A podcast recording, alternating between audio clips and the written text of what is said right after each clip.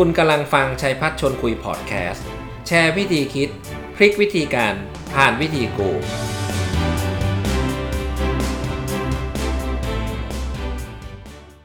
สวัสดีครับ ยินดีต้อนรับเข้าสู่รายการชัยพัฒชวนคุย เป็นยังไงกันบ้างครับ ช่วงเวลาที่จะต้องอยู่ที่บ้านนะฮะ work from home ขนาดนี้ เราใช้เวลาส่วนใหญ่ไปทำอะไรบ้าง ผมเชื่อว่า หลายๆ คนใช้เวลาอยู่บนโลกออนไลน์มากขึ้นกว่าปกติ เพราะว่านะข้อมูลข่าวสารการติดต่อกับผู้คน ก็อยู่บนโลกออนไลน์ทั้งนั้น แน่นอนครับ พอพูดถึงโลกออนไลน์ มันก็คงมีแพลตฟอร์มมีแอปพลิเคชันบางตัวที่เป็นยอดนิยมรักคนก็เข้าไปใช้ ผมกำลังพูดถึง Google หรือ YouTube นะครับ ทั้ง 2 ตัวยอดนิยมมากๆ วันนี้ผมมีความยินดีที่จะ เชิญผู้ที่เป็นเจ้าของเพจ Marketing Make Money ซึ่งก็คือคุณมาตินอยู่กับผมในห้องนี้ ซึ่งจะมาเล่าให้พวกเราฟังนะครับว่าคนไทยที่ตอนนี้ work from home กันใช้เวลาเสิร์ชข้อมูลอะไรบ้าง สวัสดีครับคุณมาติน สวัสดีครับ ดรชัยพัฒน์สวัสดีครับอ่าผู้สวัฟัสงดีทุกครับท่านนะฮะ โอ้ก็รู้สึกเป็นเกียรติอย่างยิ่งนะครับ ที่ได้มาร่วมพอดแคสต์นะฮะ ชัยพัฒน์ชวนคุยนะครับ ครับผมก็แน่นอนฮะ สิ่งที่น่าสนใจคือหัวข้อนะ ผมก็อยากรู้อยากเห็นมากเลยว่า คนไทยเสิร์ชหัวข้ออะไรบ้างบน YouTube ในช่วง work from home ถูกไหมฮะ ใช่ครับ ในช่วงนี้อย่างที่เรารู้กันเป็น social distancing นะครับ คนไทยเรามีเวลามากขึ้น work from home ต่างๆ มันมีบทความจากเว็บไซต์นะฮะ Think with Google นะฮะ ซึ่งโอ้โห ก็มีประโยชน์มากนะครับว่าวันนี้อยากเอามาแชร์ว่า 5 พฤติกรรมที่คนไทยดู บน YouTube ที่สนใจแล้วก็เซิร์ชมาก ๆ เลยใน YouTube นะฮะถ้าอยากมีอะไรบ้างครับ ผมว่าเรื่องนี้นะฮะไม่ไม่ได้เรื่องที่เราสอดรู้สอดเห็นหรืออยากรู้เรื่องชาวบ้าน แต่ว่ามันเป็นเรื่องของ customer behavior ก็คือพฤติกรรมผู้บริโภคสำหรับคนที่ทำธุรกิจอยู่นะฮะหรือคนที่เป็นผู้นำในองค์กรที่ จะต้องทำการเขาเรียกว่ารีเสิร์ชหรือวิจัยเกี่ยวกับพฤติกรรมผู้บริโภค ผมคิดว่าสิ่งที่เรากำลังจะ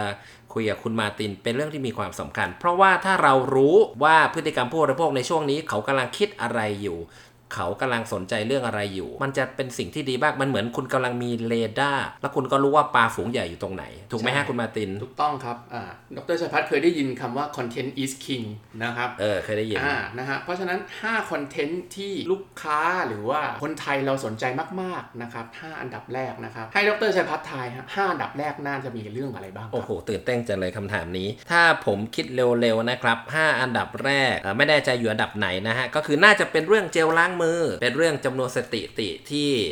คนติดโควิด ประเทศไหนเป็นยังไงบ้าง หรืออีกอย่างหนึ่งเมื่อไหร่จะหมดล็อกดาวน์สักทีไม่แน่ใจถูกไหมครับ โอ้อันนั้นอันนั้น search ได้ทั่วไปนะครับ แต่ใน YouTube เนี่ยพฤติกรรมที่คนไทยเราสนใจมากๆนะฮะกิจกรรมต่างๆเนี่ยมันจะเป็นกิจกรรมที่เกี่ยวข้องกับพฤติกรรมในชีวิตของเขาอืมอ่านะฮะเรื่องแรกเลยก็คือเรื่องที่เป็นเรื่องเกี่ยวกับการศึกษาเฮ้ยอย่างนั้นเลยเหรอการหาความรู้เพิ่มเติมในช่วงที่โอ้โห social distancing เรามีเวลามากขึ้นครับ นะฮะเพราะฉะนั้นคนก็เข้าไปหาข้อมูลใน YouTube มากขึ้นเรื่องของเรียนออนไลน์ฮะโอ้โห Amazing ดีใจกับประเทศชาติด้วยนะครับ โอ้นะฮะเขาบอกว่า โอ้โห ช่วงนี้นะฮะ เรื่องของคำว่า keyword คำว่าเรียนออนไลน์ คอนเทนต์เรื่องเรียนออนไลน์เนี่ย ได้รับการ search ใน YouTube มากอาจารย์ชัยพัฒน์ลองเดาคร่าวๆได้ไหมฮะ ว่าคน search มากขึ้นเมื่อเทียบกับเมษายนปีที่แล้วเนี่ย สักกี่เท่า โอ้โห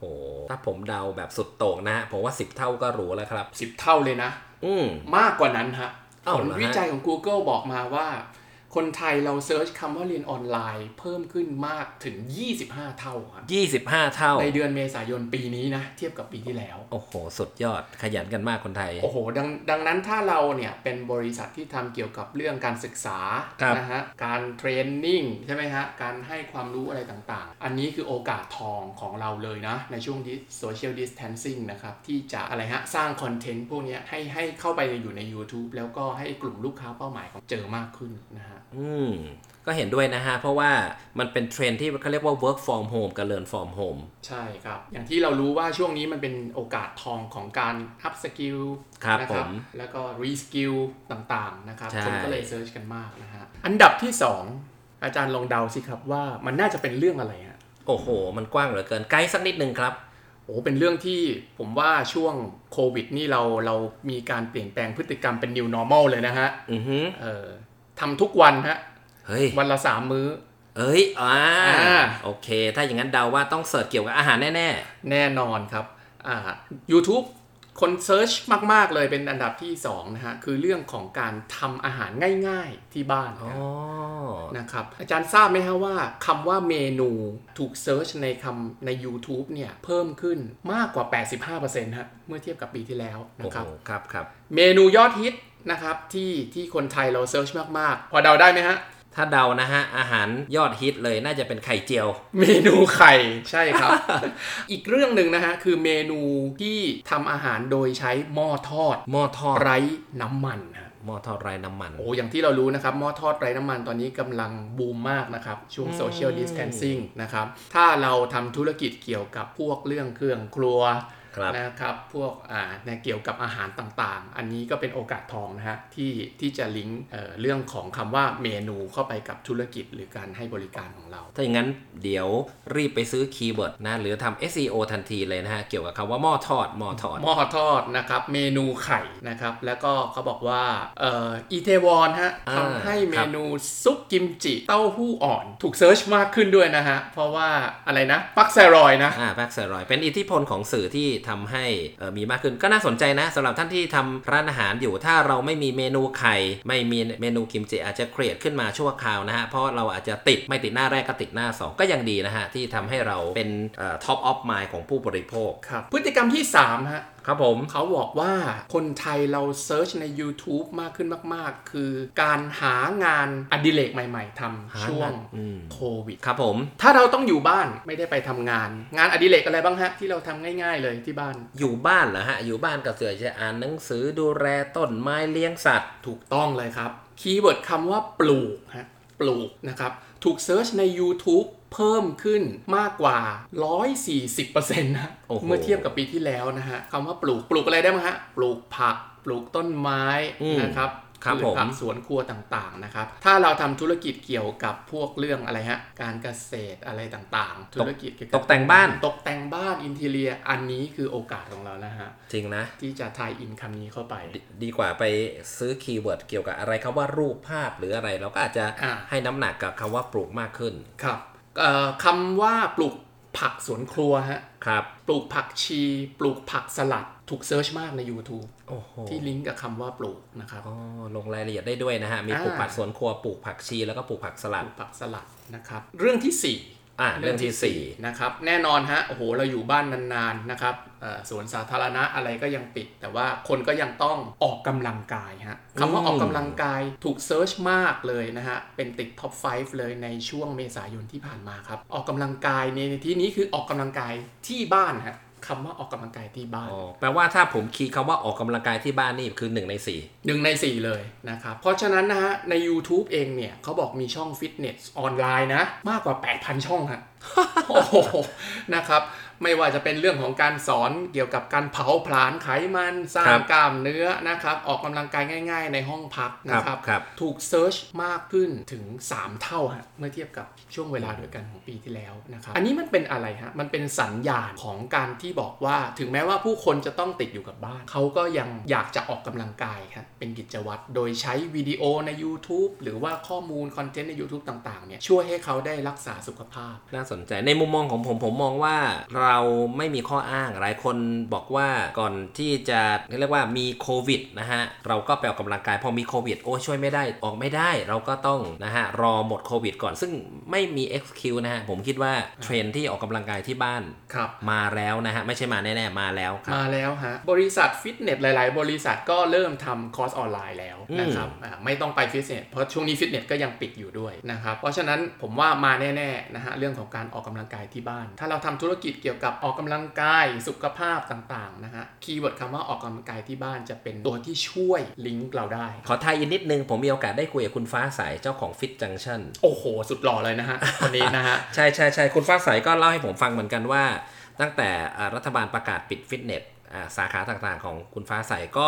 หันมาทำออนไลน์ ก็ได้รับผลตอบรับดีนะฮะ ผู้บริโภคมาเรียนออนไลน์กันนะเพราะว่าผมว่าสุดท้าย health ก็ยังเป็นเรื่องที่สำคัญ งานวิจัยจากประเทศสหรัฐก็บอกไว้เลยนะฮะ ว่าเทรนด์เรื่องของฟิตเนสออนไลน์หลังจากจบโควิดนะ post โควิดมาแน่อืมๆมาแน่ๆครับนะอะ top 5 พฤติกรรมที่คนไทยดูใน YouTube เรื่องสุดท้ายฮะ โอ้โหเพราะอันนี้ผมเป็นโดยตรงเลยนะครับ แล้วก็ผมก็เชื่อว่าหลาย ๆ ท่านก็เป็นด้วยคือ เราไปเที่ยวไม่ได้ช่วงช่วงนี้ ใช่ เราออกไปเที่ยวนอกบ้านไปเที่ยวต่างจังหวัดต่างประเทศไม่ได้นะโอ้ฮะคิดถึงไหมเรื่องการถึเที่ยว คิดถึงคิดถึงมากคิดถึงมากเขาบอกอย่างนี้ฮะ keyword ที่เขา search กันใน YouTube มาก ๆ นะครับเป็นเรื่องเกี่ยวกับกิจกรรมนอกบ้านฮะเป็นยังราะไงว่ากิจกรรมนอกบ้าน เราอยากเราอยากไปเราไปไม่ได้เราต้องไปดูใน YouTube ไงเช่น การไปท่องเที่ยวต่างประเทศนะครับ อาจารย์ชัยพัชร์เป็นไหมช่วงนี้พอเป็น Search ฮะเป็นฮะช่วงนี้แหมเออแปลกนะ เพราะว่าผมชอบ search ญี่ปุ่น นะอ่าฮะนะญี่ปุ่นก็ดูแบบดูโอซาก้ามั่งฮะเดี๋ยวก็ไปดูฮอกไกโดคืออยากไปเที่ยว อยากไปเที่ยวแต่ไปไม่ได้ เพราะฉะนั้นคำว่า keyword คำว่าการท่องเที่ยวครับนะฮะกิจกรรมนอกบ้านต่างๆเนี่ยถูก search มากนะครับเพราะว่าผู้คนโหยหาไงฮะผู้คนโหยหา เพราะฉะนั้นถ้าเราทำธุรกิจเกี่ยวกับการท่องเที่ยวการเดินทางอะไรต่างๆนะฮะ keyword พวกนี้แหละครับจะช่วยให้เรา tie-in เอ่อนะฮะสินค้าและบริการของเราเข้าไป ถึงถึงกลุ่มเป้าหมายให้ได้มากขึ้นคำว่ากิจกรรมนอกบ้านนี้ยังรวมถึงพวกเรื่องเกี่ยวกับกีฬาด้วยนะเหรอฮะอ่านะฮะอย่างโอ้โหฟุตบอลอย่างเงี้ยฮะ นะครับโอ้โหครับผมหลาย ๆคนชอบเตะฟุตบอล ตอนนี้เตะไม่ได้สนามปิดใช่ใช่นะฮะวิ่งก็ยังวิ่งไม่ค่อยได้นะฮะใช่คนก็ search keyword คำว่าฟุตบอลวิ่งมวยไทยก็มีนะครับมีคนชอบไปดูมวยไทยต่างๆ มากขึ้น อันนี้ถ้าเรา tie-in เข้าไปได้เนี่ย ผมว่าก็จะเป็นประโยชน์กับธุรกิจของเรามาก ๆเลยนะฮะแต่อย่างน้อยก็คือเราสามารถที่จะให้ลูกค้าเนี่ยมีส่วนร่วมในกิจกรรมออนไลน์ในคอนเทนต์ออนไลน์ที่เรา tie-in เข้าไป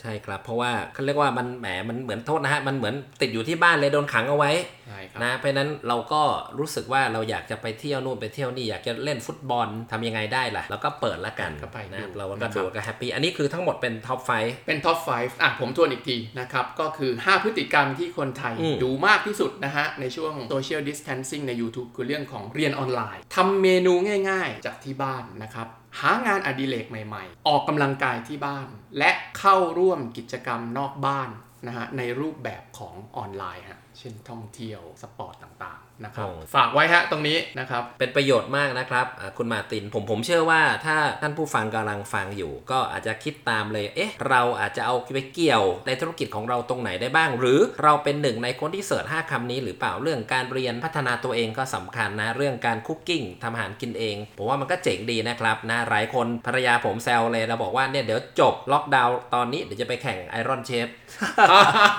นะจากทำไม่เป็นเลยก็เดี๋ยวต้องออกมาทำนะการปลูกผักกินเองนะปลูกต้นไม้เอ็กซ์ไซส์ออกกำลังกายที่บ้านหรือแม้กระทั่ง ผมเชื่อมั่นว่าทุกอย่างจะต้องกลับมานะครับ เมื่อทุกอย่างกลับมาแล้วเราก็จะออกไปเที่ยวกันแล้วก็ใช้ชีวิตกันเหมือนเดิม วันนี้ก็ต้องขอขอบคุณคุณมาร์ตินมากนะครับสำหรับหัวข้อที่มาแชร์โอกาสหน้า ยังไงต้องเรียนเชิญกันใหม่ ยินดีครับ วันนี้ขอบคุณมากครับสำหรับท่านผู้ฟังนะฮะท่านกำลังฟังรายการชัยพัชร์ชวนคุย ถ้าท่านชอบนะฮะขอกำลังใจสักนิดหนึ่งนะครับ คลิกไลค์คลิกแชร์กด Subscribe และโอกาสหน้าจะเรียนเชิญคุณมาร์ติน มาแชร์เรื่องราวดีๆ อีกรอบ ขอบคุณนะครับ แล้วพบกันใหม่ครับ ครับ สวัสดีครับ